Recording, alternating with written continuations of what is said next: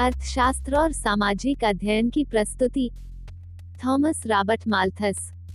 Thomas Robert Malthus का जन्म सन 1766 में इंग्लैंड के राकरी नामक स्थान में हुआ था।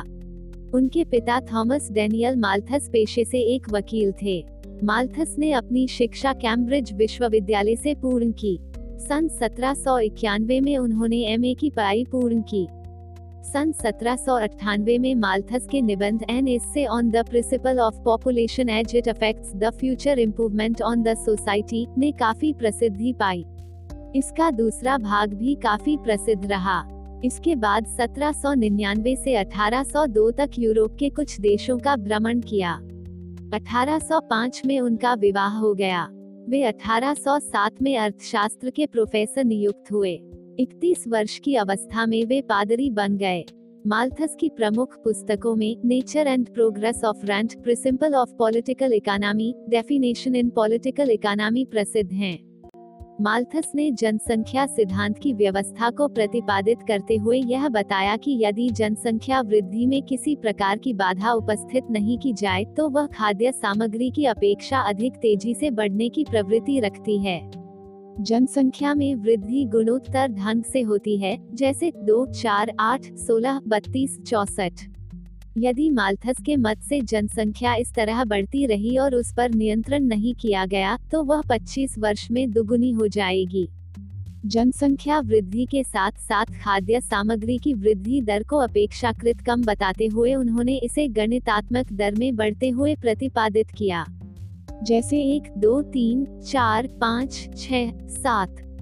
यह अधिकतम दर है। यह स्थिति हमेशा रहेगी। ऐसी स्थिति में देश में बेकारी, भूखमरी, भ्रष्टाचार, बीमारी आदि का बोलबाला होगा।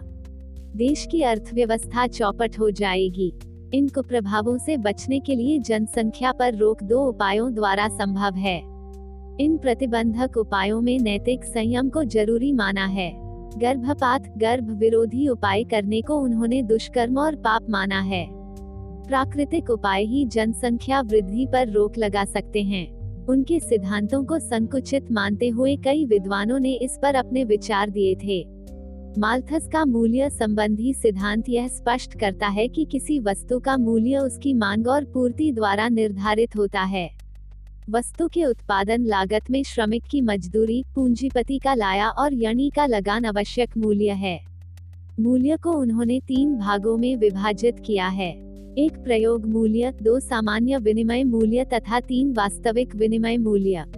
इस प्रकार श्रम सिद्धांत को मूल्य का आधार माना है। माल्थस ने अपने लगान संबंधी सिद्धांत तथा जनसंख्या सिद्धांत से यह स्पष्ट किया है कि भूमि पर जैसे जैसे पूंजी की अधिक इकाइयाँ लगाई जाएँगी, वैसे वैसे उत्पादन तो बढ़ेगा, किंतु बढ़ने की गति कम हो जाएगी। यदि ऐसा नहीं होता तो नई भूमि की आवश्यकता नहीं पड़ती। आर्थिक विचारधारा के विकास में माल्थस का जनसंख्या सिद्धांत एक बहुत बड़ी देन है। सर्वप्रथम उन्होंने रहो जनसंख्या की समस्या पर ध्यान दिया तथा अर्थशास्त्र को जनसंख्या का एक वैज्ञानिक सिद्धांत दिया।